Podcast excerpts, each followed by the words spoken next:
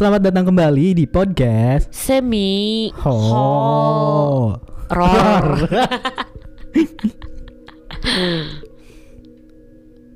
Gimana kabarnya Sobat Mirror? Anjay, sekarang udah ganti ya Sobat Mirror. Iya bener. Sobat Kita Semi jalannya apa nih?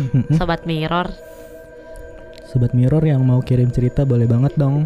Ayo dong ditunggu cerita-cerita Menarik dari kalian. Itu si Susan Apa? kemarin kan gue tanyain Mm. Yang mana tuh Susan?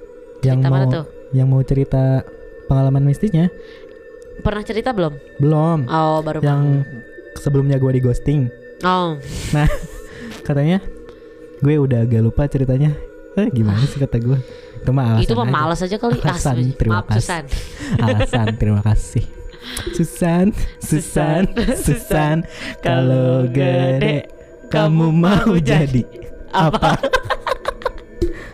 Mau jadi. Susannya dua kali berarti?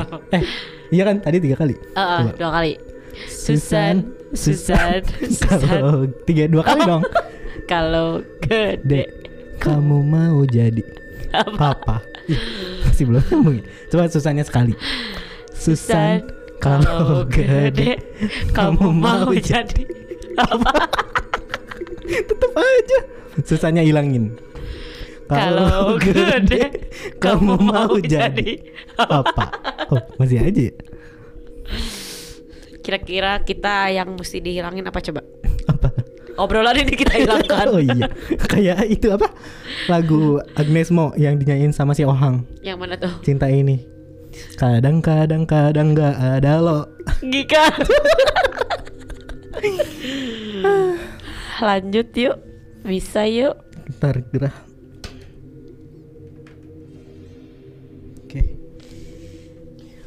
masuk ke cerita pertama Kayaknya emang secara emang ini kita beberapa cerita. Insya Allah dua Insya Allah jika Allah menghendaki dan jika kita tidak malas. tidak tidak tidak. Tidak ada kata malas. penyelamat ketika terjadi badai dan juga selalu lakukan ibadah. Selamat malam teman-teman. Hmm, kali ini ada sebuah cerita di mana ketika magang di SMK Pelayaran, Yohanes mengalami beberapa kejadian yang mengganjal. Ini sebuah tweet dari @catatan Yohanes underscore Mm-mm. itu dia akun twitternya baik sebelum mulai ceritanya aja jangan lupa untuk berdoa terlebih dahulu oke berdoa dulu sebelum Berdoa. bercerita mari kita berdoa berdoa dimulai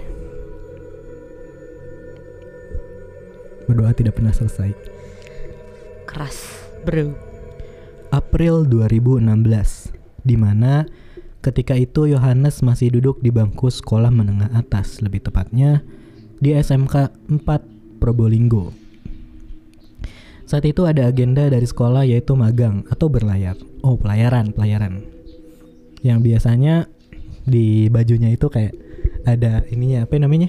Apa? ya? Seragamnya itu ada ini. Kayak polisi tuh di sininya. Pangka. Ya itulah kayak Ya gitu lah. satpam gitu kayak polisi gitu. Iya benar-benar. kayak pilot Benar-benar. kok satpam sih Nggak apa-apa satam juga. oh, Eh, iya sih ada sih. Ya udah skip. Yohanes mendapat slot untuk berlayar dari Bali menuju ke pulau sebelah waktu pemberangkatan ke Bali pun tiba Yohanes tidak sendiri dia berangkat bersama teman-temannya dan juga seorang guru pembimbing sesampainya di pulau Dewata Yohanes bertempat tinggal sementara di sebuah asrama putra sembari menunggu giliran naik ke kapal Malam di hari ketiga, Yohanes dan dua temannya mendapat hukuman dari penjaga asrama karena pulang larut malam. Penjaga asrama menyuruh mereka tidur di sebuah gubuk di depan asrama. Menurut cerita, penjaga asrama, siapa pun yang tidur di sana selalu mendapat gangguan. Hmm. Namun dari mereka, Yohanes dan dua temannya ini tidak ada yang menggubris. Menurut mereka, penampakan jin itu tidak akan pernah ada. Oke, tiga jam awal berjalan lancar. Semua tidur nyenyak. Sekitar pukul 2 malam, keanehan mulai terjadi. Ada suara seperti suara orang menggedor gubuk kayak dor dor dak dak dak gitu jedak jedak cepak cepak Pak jepak ceder. Semua pun terbangun dengan keadaan emosi karena ada yang berani mengganggu tidurnya. Keluarlah mereka semua mencari siapa yang yang tadi menggedor gubuk itu. Namun hasilnya di luar tidak ada siapa-siapa. Eh, itu apa? Salah satu teman Yohanes membuka omongan sambil menunjuk ke arah lapangan kosong. Mana? Gak ada apa-apa? Timpal Yohanes. Karena memang Yohanes tidak melihat apa-apa di sana. Masuk dulu, aku ceritaan di dalam saja. Setelah berada di dalam gubuk, teman Yohanes mulai berbicara tentang wujud yang dia lihat. Menurutnya wujud itu wujudnya itu seperti bukan manusia. Matanya melotot tajam, lidahnya panjang menjulur ke depan. Hmm. Dari situ mereka pun mulai ketakutan. Berkali-kali mencoba melupakan kejadian itu dengan menidurkan diri. Tapi tetap saja hasilnya gagal. Namun, sosok itu tidak lagi menampakkan wujudnya hingga subuh. Singkat cerita, di hari ketujuh, Yohanes dan temannya mulai bersiap-siap untuk berlayar. Karena sudah ada kapal yang besar memuat barang-barang besar untuk dikirimkan ke pulau seberang. Satu bulan mereka di kapal itu, kata kapten kapal kepada Yohanes dan teman-temannya. Semua berjalan lancar. Hingga suatu ketika terjadilah badai. Air laut mulai meninggi hingga sesekali mengenai kaca nahkoda. Di saat yang bersamaan, hujan turun dengan deras bersama petir yang menyambar-nyambar. Sekedar informasi, jadi di bagian kemudi kapal laut ini ber, di bagian kemudi kapal laut ini bergantian. Yohanes yang mendapat jatah kemudi di jam 12 malam sampai 2 malam harus menunda eh, menukar, harus menukar jadwalnya kemudian menjadi jam 1 sampai jam 3 malam. Saat giliran jam kemudinya, kondisi Yohanes kurang fit. Namun dia masih kekeh untuk bertanggung jawab mengemudikan kapal tersebut. Tiba-tiba ada bayangan putih terlihat. Saat tengah mengemudikan kapal di tengah-tengah badai hujan, tiba-tiba melihat bayangan putih yang menampakkan diri di sebelah kiri tempat ia mengemudi. Yohanes mencoba tenang meskipun masih melirik ke arah sosok putih tersebut. Perlahan, sosok putih itu mulai bergerak ke depan. Mata Yohanes masih terus mengikuti ke mana sosok putih itu pergi. Setelah melewati depan kaca kemudi, kemudian sosok itu terbang ke arah depan kanan kapal lalu menghilang. Yohanes mencoba menenangkan dirinya sambil mendengarkan musik. Yohanes mencoba melupakan kejadian tadi. Tiba-tiba, perut Yohanes lapar. Dia berinisiatif mengambil makanan di dapur. Yohanes mulai turun dari ruang kemudi menuju dapur, dan ternyata saat perjalanan ke dapur, Yohanes bertemu temannya Rizky yang di tempat jaga mesin. Kenapa kamu di sini? Iya, disuruh gantiin kapten. Ya udah aku di sini dulu aja. Akhirnya mereka mengobrol di ruang jaga tersebut sampai pada akhirnya si Rizky ini izin ke Yohanes untuk dijaga dulu sebentar karena dia mau ke dapur membuat kopi. Hmm. Sekedar informasi di pojokan tempat jaga ini adalah tempat sholat. Yohanes sendiri di tempat jaga mesin. Dia hanya main HP sambil melihat-lihat sekeliling. Lama sekali si Rizky, kata Yohanes dalam hati. Seperti ada firasat untuk ke tempat sholat. Lalu Yohanes melihatnya dengan cepat. Ternyata dia mendapat sosok seperti ada yang memakai mukena. Hmm. Ternyata dia mendapati ada sosok yang seperti sedang sholat dan mengenakan mukena. Hmm. Lah, kok cewek? Si Yohanes bingung karena memang di kapal itu nggak ada cewek sama sekali. Hmm. Mata Yohanes terus menuju ke sosok tersebut sambil membaca beberapa doa yang bisa dia baca di dalam hati. Lama sekali dia tertegun hingga tiba-tiba kedatangan Rizky mengagetkannya. Lihat apa kamu? Lah, itu kamu gak kelihatan. Sambil menunjuk ke arah pojokan di tempat sholat itu. Mana? Gak ada apa-apa kok. Saat Yohanes memastikan untuk melihatnya lagi, tiba-tiba sosok itu udah hilang. Dan tempat itu kosong. Dalam diamnya, ya Yohanes bingung sama apa yang dia lihat. Dua kali dia melihat sosok yang sama, meskipun yang pertama tidak begitu jelas. Akhirnya Yohanes mencoba melupakan semua itu dan kembali lagi menuju ruang kemudi. Dia menyalakan musik dengan volume pelan, pelan sambil men- masih memikirkan eh, kejadian tadi. Karena tidak ada jawaban dan dia memilih untuk tidak memikirkannya lagi. Setengah tiga saat jam kemudinya akan habis, tiba-tiba volume speakernya naik dengan sendirinya. Tentu saja hal ini membuat Yohanes kaget. Astagfirullah. Perasaan makin gak enak, suasana semakin horor dan dia lapor ke kapten tentang kejadian tadi. Gak apa-apa, dia penunggu di sini. Dia yang menjaga kita semua di sini, kata kapten. Mungkin agar perasaan Yohanes bisa lebih tenang. Mungkin dia hanya ingin berkenalan denganmu. Mungkin kata kapten. Hingga akhirnya Yohanes memutuskan untuk menukar shift bagian kemudi dan nggak mau lagi mengemudikan kapal tersebut di malam hari. Akhirnya setelah menukar shift jadi pagi hari, bagi pagi hari terus, Yohanes sudah tidak lagi mendapat eh, gangguan atau sekedar dikasih lihat oleh jin tersebut. Sekian cerita dari Yohanes. Terima kasih sudah membacakan cerita kami. Semoga dapat diambil sisi positifnya dari cerita tersebut. Sukses terus podcast ini horor. Amin. Amin.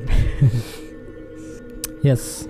Bermula dari si Yohanes ini akan melakukan kayak magang atau PKL gitu kan ya? Kalau SMK biasanya. Nah, kan pelayaran nih, dia kebagian buat berlayar di dari Oh. Bali ke pulau sebelahnya apa yang nggak tahu tuh. Nggak disebutin ya? Mm. Sementara sebelum berlayar si Yohanes dan teman-temannya ini ditempatkan atau ti- dikasih tempat tidur di asrama putra. Hmm. Suatu waktu si Yohanes ini kan main lah di Bali, masa nggak main? Ah, iya sih. Pulang larut malam. Pulang larut malam dihukum lah sama penjaga atau yang jaga asrama atau satpamnya. mm-mm. Terus disuruh tidur, hukumannya itu suruh tidur di sebuah gubuk di depan asrama ya, di dekat asrama. Dan kata penjaganya biasanya yang tidur di situ suka digangguin. Mm-mm. Dan ternyata Bener, ternyata bener. Pas dia tid mereka tidur tiga jam pertama masih aman tuh, ada ayem. Sehingga pada saat pada suatu ketika dia di ada yang menggedor-gedor gubuknya, dak dak dak. Pas dilihat keluar nggak ada. Terus salah satu temennya ngeliat ke lapangan ada sosok putih. Nah kemudian pas berlayar ada sosok putih juga. Berkesinambungan gak ini? Kira-kira sosok yang sama nggak? kayaknya sih gitu. Mm-mm. Nah, terus si sosok putihnya tuh ke pergi ke kanan kapal, Hmm. terus hilang, nggak ada, ya kan? ke depan hmm, ke depan kanan Hmm. Setelah itu eh siapa yang lapar datang ke dapur? si Yohanes Oh si kan Yohanes. lagi mengemudi kapal nih Hmm. lapar lah dia ke dapur Ketemu dengan si Rizky. si Rizky itu lagi di tempat mesin si Rizky ke dapur bikin kopi Hmm. si Yohanes punya punya feeling nih kok kayak ada sesuatu gitu di tempat sholat Mm-mm. Dilihatlah sama si Yohanes ke tempat sholat itu. dibuakan kok saya teh gentong Wah, ada orang kata gue teh. masih hidup lu siapa mas yang masukin lu ke gentong belum soalnya masih lemes itunya kakinya anunya Ya, kan biasanya kan kalau yang udah mati kan mak pucat itunya apanya Anunya. hmm. cabak teh Wah, masih hidup lu. wah ini mah lu udah matoy Nah, dilihatlah di nah, di tempat sholat itu ternyata ada oh, sosok yang lagi kayak lagi sholat pakai pakai mukena. mukena berjubah putih lah intinya kayak Ya. mukena Hmm. mirip mukena terus si Yohanes ini tertegun loh kok ada, Kok ada cewek? cewek?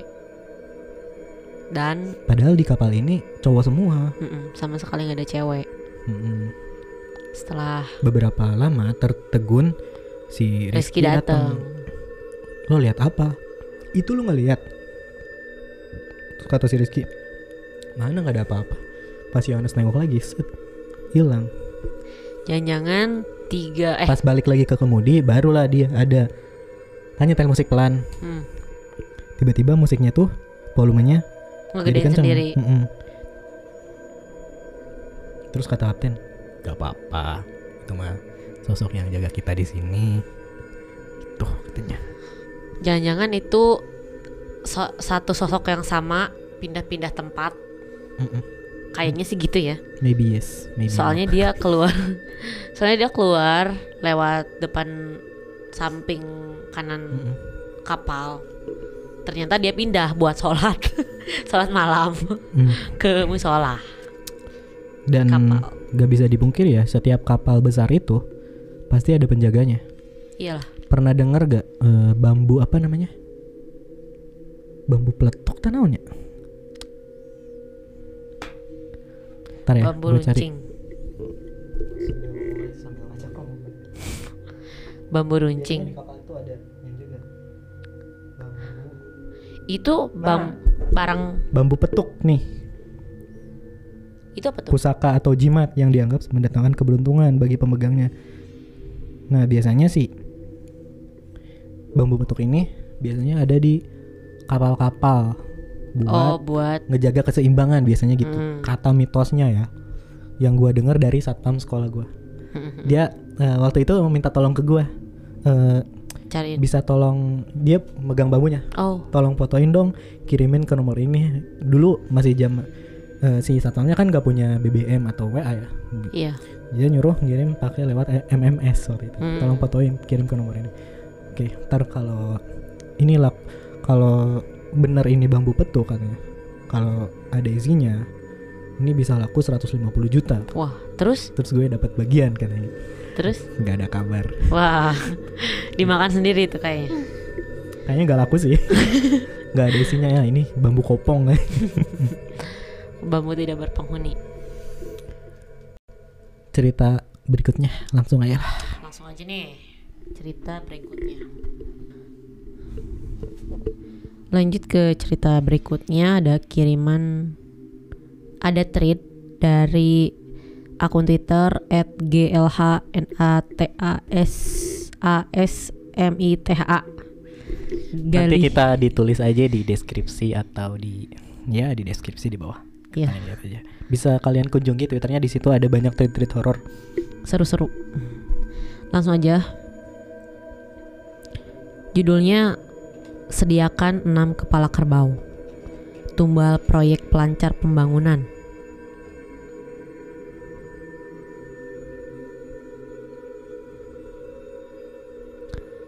Tahun 2015 silam, aku masih bekerja di salah satu perusahaan real estate yang berlokasi di Tangerang, Banten.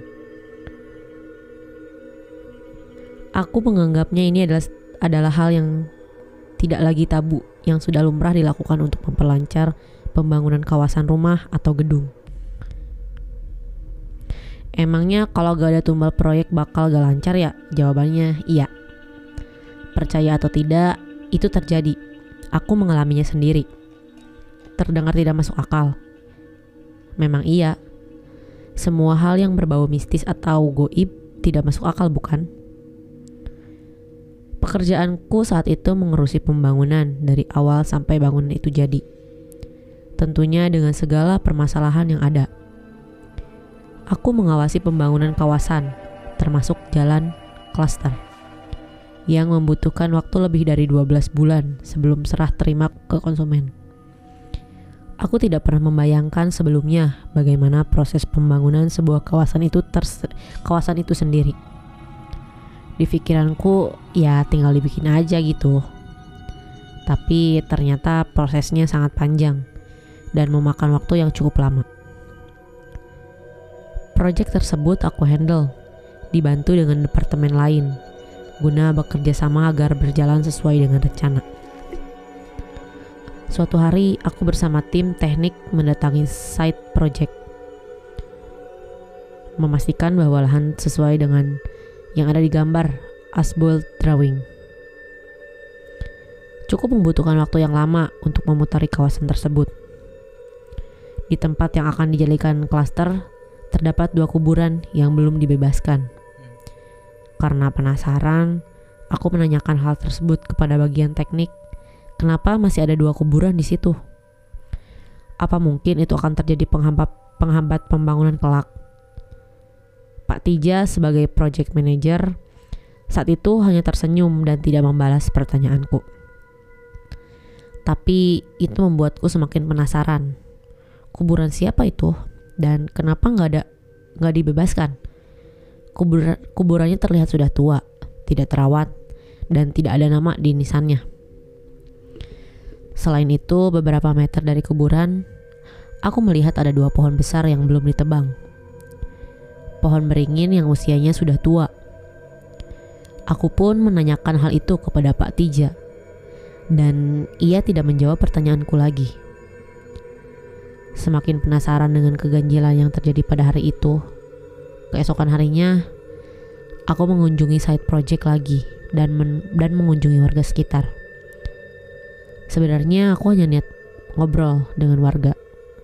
Tapi warga menceritakan tentang apa yang aku ingin pertanyakan. Dua kuburan dan dua pohon beringin yang belum ditebang. Menurut warga, kuburan itu sudah ada sejak ia kecil dan tidak tahu itu kuburan siapa. Kemudian, dua pohon beringin yang berdiri kokoh itu tidak bisa ditebang Konon katanya pohon itu merupakan pohon keramat yang tidak bisa ditebang. Perusahaanku pernah melakukan penebangan dengan cara apa pun. Tapi tidak selalu ada tapi akan selalu ada kejadian yang mengakibatkan pohon itu tidak bisa ditebang. Kejadian itu seperti gergaji mesin yang tiba-tiba mati, alat berat yang tiba-tiba rusak, dan pernah juga menelan korban. Sejak saat itu, pohon tersebut dibiarkan begitu saja. Oh ya, FYI, Tangerang itu di bawah tahun 2000-an kebanyakan masih menjadi perkebunan karet dan jarang ada warga yang ber bermukim di sana. Jadi gak heran bila mana ada kuburan yang gak dikenal. Di balik megahnya sebuah kawasan, di balik megahnya sebuah perumahan atau bangunan, ternyata ada hal yang harus dilakukan. Ada hal yang harus dikorbankan guna memperlancar itu semua memang terdengar agak sedikit tidak realistis. Tapi sekali lagi, aku tekankan hal yang berhubungan dengan mistis atau dunia goib memang tidak masuk akal kan? Hmm. Manajemen meminta kami untuk menebang dua pohon besar tersebut. Bagaimanapun caranya, harus ditebang dengan alasan tidak terlihat estetik. Hmm. Aku dan Pak Tiji suatu hari pergi ke suatu daerah di Kabupaten Pandeglang kami menemui seorang seseorang yang konon katanya dia memiliki kemampuan untuk mengusir atau mengatasi masalah yang sedang kami alami saat itu. Sebut saja orang itu dengan nama Aki. Umurnya sudah sepuh, dengan jenggot panjang, sedikit bungkuk, dan tidak dapat berbahasa Indonesia dengan lancar. Pak Teji menjelaskan maksud dan tujuan kami menemui Aki. Herannya tanpa dijelasin dengan rinci, Aki sudah mengerti dan sudah tahu maksud kami. Minggu depannya, Aki bersedia datang ke Tangerang. Hari yang ditunggu pun tiba. Aku menjemput rombongan Aki dari Pandeglang. Ia bersama muridnya hanya berdua saja. Oh ya, sebelum kedatangan Aki, kami sudah berkoordinasi dengan keamanan setempat agar warga tidak ada yang dapat melihat kedatangannya. Sengaja itu dibuat agar kondisi tetap kondusif dan tidak menjadi omongan. Selang satu jam setelah Aki sampai di lokasi, Aki mengamati lokasi pembangunan dan meminta untuk diantarkan ke lokasi dua pohon beringin. Sampainya di sana, ia hanya memejamkan matanya seolah sedang berkomunikasi dengan makhluk sekitar atau makhluk penjaga pohon tersebut. Nanti malam akan diselenggarakan upacara nanti malam disediakan enam kepala kerbau. Nanti malam akan diselenggarakan upacara. Hah? Upacara? Maksudnya gimana? Saat itu aku gak terlalu mengerti maksud dari upacara. Berkenaan dengan hal itu, aku berkoordinasi dengan bagian finance bahwa kita memerlukan enam kepala kerbau untuk nanti malam. Menjelang maghrib, aku dikabari oleh bagian bagian purchasing bahwa kepala kerbau yang diminta sudah siap. Dan aku langsung memberitahukannya kepada Aki. azan maghrib berkumandang, langit sore terlihat bagus, ditambah dengan nyanyian burung gereja yang melintas di atas kita. Kami bergegas melaksanakan sholat maghrib dan berdoa kepada Allah meminta kelancaran kegiatan nanti malam. Malam itu keadaan sekitar Said aman dan dipastikan tidak ada warga yang melihat. Aku dan Pak Tiji sudah sampai duluan, sementara Aki dan muridnya menyusul. Kami menunggu di depan pohon beringin. Nampak beda banget suasananya di, di malam hari. Sekitar 20 menitan, Aki dan muridnya sampai di lokasi. Ia lantas mengeluarkan pelengkapannya seperti tungku kecil, bunga-bunga dan menyan. Semuanya itu disusun di depan ke enam kepala kerbau. Ketika Aki mulai menyalakan menyan dan dan pandanganku langsung fokus ke arah pohon. Saat itu juga aku melihat makhluk yang bermunculan. Kuntilanak, genderuwo, kemudian ada kakek-kakek bungkuk. Ia tidak mengenakan baju dengan pandangan sinis dan bola mata berwarna merah menatap ke arah kami. Bukan hanya mereka saja yang aku lihat, tapi masih banyak lagi. Aki bilang pohon itu menjadi sarang atau pusat kerajaan jin di daerah sini. Aku refleks menceritakan ke Patiji. Namun ia sama sekali tidak melihat apa yang aku lihat. Aneh. Memang aneh. Aku tidak mengerti dengan kejadian yang kualami pada malam itu. Setelah itu Pak Tiji mundur beberapa langkah Sampai security pun ikutan mundur beberapa langkah. Dan pastinya aku juga ikutan. Cari aman aja. Jika ada sesuatu yang terjadi, gimana? Kembali ke ritual, Aki membaca mantra dalam bahasa Sunda dan ada sedikit terdengar ayat-ayat Al-Quran. Tapi aku tidak tahu dan tidak mengerti dengan mantra tersebut. Aku menjulukinya dengan sebutan mantra ya, karena aku pun tidak terlalu ngerti dengan hal-hal mistis. Setelah Aki mempersembahkan keenam kepala kerbau tersebut, perlahan-lahan aku sudah tidak melihat lagi segerombolan makhluk yang ada di pohon beringin tersebut. Kepala kerbau yang tadinya terlihat fresh, saat itu terlihat berbeda bentuknya. Hitam, kering, seperti tulang yang dibiarkan lama. Besok siang pohon ini sudah bisa ditebang ya, ucap Aki kepada aku dan Pak Tiji kami mengiyakan dan tidak merespon banyak atas ucapan Aki. Aku hanya penasaran, apa mungkin bisa? Apa mungkin berhasil? Kita lihat besok ya. Besoknya aku datang ke kantor sedikit siang dari biasanya. Karena semalam hitungannya itu lembur dan aku meminta ekstra waktu untuk datang lebih siang. Kemudian aku teringat apa pohon beringin itu sudah bisa ditebang dan memutuskan untuk mendatangi site terlebih dahulu. Dan ketika sampai di lokasi, kedua pohon beringin sudah bisa ditebang oleh tim teknik. Lancar tanpa ada hambatan sedikit pun. Surprisingly, aku tidak bisa berkata apa pun. Cuman cengok antara percaya dan tidak. Tapi benar-benar bisa ditebang pohon itu.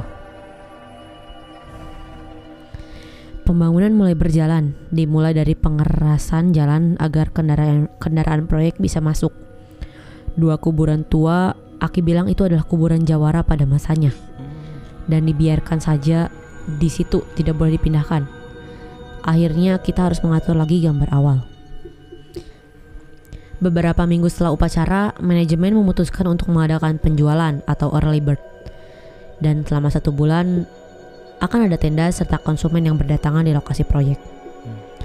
Percaya atau tidak, penjualan saat itu sold hanya dalam hitungan hari. Aku sempat curiga, kok bisa? Bakal ada apa lagi nih ke depannya? Karena seolah dibuat untuk buru-buru membeli unit. Beberapa bulan setelahnya, pembangunan mulai berjalan. Aku seperti biasa mengunjungi site untuk melihat progres pembangunan.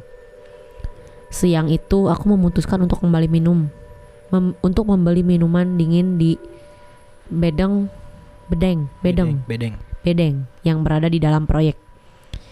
Jadi setiap pembangunan itu pasti selalu ada bedeng. Itu tempat tinggal pekerja dan ada juga yang buka warung. Siang itu aku ngobrol ngaler ngidul dengan salah satu pekerja. Ia berasal dari Grobogan, Jawa Tengah. Dan sudah ikut kontraktor bangunan sejak tahun 2000-an.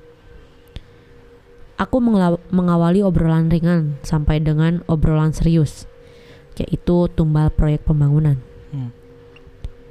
Ia sebelumnya menolak untuk bercerita, namun pada akhirnya ia mau bercerita. Menurutnya di setiap pembangunan proyek itu pasti akan ada tumbal nyawa. Percaya atau tidak itu selalu ada dan terjadi.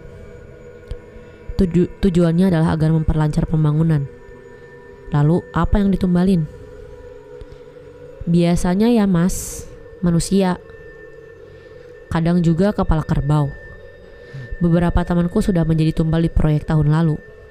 Aku wes sudah pasrah aja mas. Mendengar ia bercerita semakin meyakinkan aku bahwa mitos yang beredar selama ini itu benar. Tumbal proyek pelancar pembangunan. Jadi ia sudah memberitahukan kepada keluarganya kalaupun ia suatu hari nanti menjadi the next tumbal keluarganya harus sudah siap kehilangan dirinya. Itu merupakan konsekuensi yang harus diterima oleh setiap keluarga yang bekerja sebagai kuli bangunan proyek. Menurut Pak Agus, tumbal yang dimaksud adalah ketika bekerja tiba-tiba terjadi kecelakaan kerja yang kalau dijelaskan itu tidak mungkin terjadi. Kecelakaan kerjanya itu seperti jatuh dari atas bangunan, masuk ke dalam adukan semen, sampai pernah rekan Pak Agus keseret beko loader hmm. hingga badannya buntung dan meninggal di tempat. Yang paling membuatnya meringis adalah jika ada orang yang jatuh, yang jatuh ke adukan semen, itu dibiarkan saja, ditanam di situ. Tujuannya agar jiwanya menyatu dan pembangunan semakin lancar. Sengaja ditanam di adukan semen, itu gila, bener-bener gila. Tapi itu terjadi, dan memang tidak banyak orang yang mengetahuinya termasuk aku. Aku pun baru tahu dari Pak Agus. Kalau ia tidak menceritakannya ya, kalau ia tidak menceritakannya ya aku nggak bakal tahu. Termasuk di proyek yang aku handle saat itu, pasti akan ada kecelakaan kerja. Percaya atau tidak, dua bulan setelah aku ngobrol dengan Pak Agus, ada tiga orang pekerja yang meninggal yang dua jatuh dari atas bangunan, yang satu ia keseret beko loader dan badannya menimpa kayu-kayu penyangga bangunan, lalu meninggal di tempat. Setelah tiga orang pekerja meninggal, pembangunan semakin lancar, sama sekali tidak ada hambatan hingga pada bulan ke-15. Kawasan dan klaster sudah jadi sudah jadi dan siap untuk diserah terimakan kepada konsumen.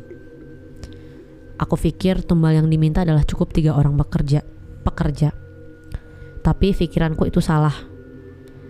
Beberapa bulan setelah kawasan itu jadi, dilalui oleh banyak orang baik itu yang berasal dari kawasan Tangerang atau luar Tangerang. Ada lagi korban berjatuhan. Om, dilalui oleh dilalui oleh banyak orang baik itu yang berasal dari kawasan Tangerang atau luar Tangerang. Ada lagi korban berjatuhan. Dalam satu tahun kawasan itu jadi sudah ada 11 orang yang meninggal di tempat. Namun anehnya yang meninggal tersebut bukan warga sekitar. Mereka berasal dari luar wilayah. Ada yang meninggal ditabrak kendaraan proyek, ada pula yang jatuh dari motor. Kejadian meninggal yang terlihat tidak masuk akal, tapi itu terjadi. Dan itu rutin, setiap tahun akan ada yang meninggal di kawasan. Menurut Pak Tiji, ia sudah, sudah puluhan tahun bekerja di perusahaan real, real estate dan sudah menjadi hal yang biasa yang biasa baginya. Tumbal sebelum dan sesudah pembangunan, baik itu kawasan ataupun perumahan. Ia sendiri pun tidak mengerti dan tidak mau ambil pusing mengenai tumbal proyek. Baginya, ia bisa tetap bekerja untuk menafak, menafkahi keluarganya. Jika suatu saat ia menjadi the next target, mungkin sudah bagian takdir hidupnya. Lalu, siapa sebenarnya yang membuat perjanjian sehingga terjadi tumbal-tumbal ini? Aku tahu, tapi aku gak bisa share di sini. Bukan kapasitas aku untuk memberitahukannya. Yang pasti di mana pun kalian berada, jika ingin berpergi, berpergian, berdoa dulu ya menurut kepercayaan masing-masing. Sudah dulu cerita kali ini, aku gak bisa share lebih. Soalnya aku ditegur Aki. Mohon maaf jika ada bahasa atau kata-kata yang kurang berkenan. Semoga sehat selalu dan semoga semua makhluk berbahagia. Amin. Amin. Salam Galih. Natasha Smita. Sebuah trip dari Galih. Terima kasih Mas Galih. Yes, emang di setiap proyek apa pun itu pasti proyek besar ya, proyek Iya. besar pasti ada yang Ada aja. ditumbalkan, Mm-mm. yang dikorbankan. Wajib itu hukumnya. Bagi para proyektor, proyektor. Hmm. Pokoknya emang harusnya kayak gitu biar lebih lancar. Hmm. Ya tapi tetap aja sih biar lebih lancar tapi ada yang dikorbankan ya. Hmm. Oh ya em, masalah pohon nih Hmm. pohon tumbang menumbangkan pohon. Bener. Lu pernah dengar nggak kejadian di dekat rumah kita Pohon yang mana? yang SD sekolah SD? Sukun, pohon sukun. Ah, ah. Apa tuh? Kenapa? kan yang lu tau kan yang ada apa namanya pos pos kamling Yang belakang SD. Mm-mm, yang samping SD tuh Hmm. belakang sih itu kan sebelumnya ada pohon ya sukun nah banyak orang yang mau nebang di situ ternyata susah buat ditebang kadang ada yang sakit Emang di belakang SD ada pohon sukun ya? Lu tau kan pas kita mau belok kanan itu loh dari sini Hah? belok kanan Hah? terus itunya belokan kiri tikungan tajam Hah? nah kan yang ada tiang listrik warung dadeh Hmm. kan di situ ada ini Pos. pohon. Iya, ada pos. Di dalamnya kan ada pohon. Iya, emang ditebang semua kan sekarang? Iya, tapi bisa sekarang. Hmm. Dulunya tuh nggak bisa. Bener-bener emang yang kena bangnya tuh orangnya tuh kadang sakit, kadang emang mesin mati. Kok gua nggak tahu ya? Aduh, gimana nih?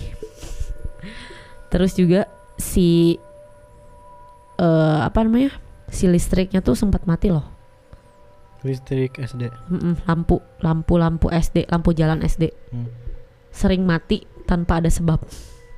Nggak tahu sih mungkin itu perasaan gue aja atau emang bener kayak gitu. Cuman banyak denger sih kayak gitu sih teman-teman gue pada ngomonginnya kayak gitu. Hmm.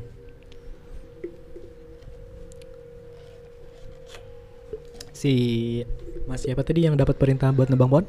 Mas siapa ya gue lupa. Mas Tiji Hmm. sama Nah, dia kan eh, disuruh nebang berapa pohon? Dua ya? mm-mm, dua pohon. Gimana pun caranya pokoknya harus ditebang kan. Mm-mm. itu pas pas upacara gue kebayang banget kan awalnya neb- nyoba nebang ya nggak bisa ya Mm-mm. Si mesinnya mati. Nah, terus makhluk-makhluk di yang ada di pohon tersebut "Hah, mampus lu nggak bisa nebang Iya. pas nge- ngehubungin orang pinter si Aki yang asalnya dari Panleg- Pandeglang. hmm, orang Banten nih Iya, oh orang iya. Banten nih bos Senggol dong. Ya. terus si Aki datang diadakanlah upacara pas upacara disuruh merem ya Enggak, si Aki pas datang ke lokasi dia merem. Oh si, si Aki merem. Nah pas upacara si Mas ini ngeliatin memperhatikan si pohonnya. Mm, Terus dia ngeliat makhluk-makhluk yang keluar dari situ. yang ada di sekitaran Terus- sekitaran situ. Ada pocong, kuntilanak keluar, Genderuwo genderuwo keluar. Dan ada ada si- kakek-kakek bungkuk Aki-aki bungkuk ngeliat sinis ke si Mas itu. Dengan Ada. marah. Nah, kata dia, ah, anjir nih orang pakai orang pintar segala lagi anjir. Kan gue jadi diusir. Tapi di sini nggak dijelasin si hantu-hantu ini dipindahin ke mana. Hmm. Terus mungkin kata si kuntilanak, udah ki udah ya. Kita udah ikut diusir. aja, ikut aja dah katanya. Ini udah dikasih kepala kerbau tuh. Iya, enam lagi. Gila. Ada apa dengan angka 6? Oh Di iya episode benar. 33 kan 6 juga dikirimin Benar-benar. Enam hantu. dapat kiriman jin jahat oleh kerabat sendiri 6 tuh. Heeh. Ah. Ini enam kepala kerbau. Amazing. Ya, kita bisa ambil Kayak pembangunan sekolah, rumah sakit, pasti ada aja tuh proyek yang ditumbalin. Cuman tidak boleh diketahui oleh warga sekitar Mm. atau intinya harus harus yang orang dalamnya situ yang taunya nggak boleh ada orang luar proyeknya doang. Mm-mm. Tapi bisa bisa bisa banget sih itu ya yang nyembunyiin. Yang cerita si Susan kan pernah sempat cerita ya ke gua. Nah, kurang lebih kayak gitu juga. Oh, apa tuh? Proyek kan juga. Sekolahan dia, Oh, sekolahan dia. apa tuh yang ditembalin tuh? Hewan juga deh kalau nggak Hmm. salah. Kepala kerbau juga kalau nggak salah. Tapi nggak tahu ntar gue tanya lagi supaya tahu dia berubah pikiran dan Mau cerita. Hmm, susah. Tadi kita udah membuka dengan lagu, kita tutup juga dengan lagu. Bujangan. Acara One, apa two, ini? three, prot mengaku nyabujang ngan kepada setiap wanita ternyata cucunya segudang Aziz pamit Yunda pamit. tetap dengarkan podcast Semi Ho- horor.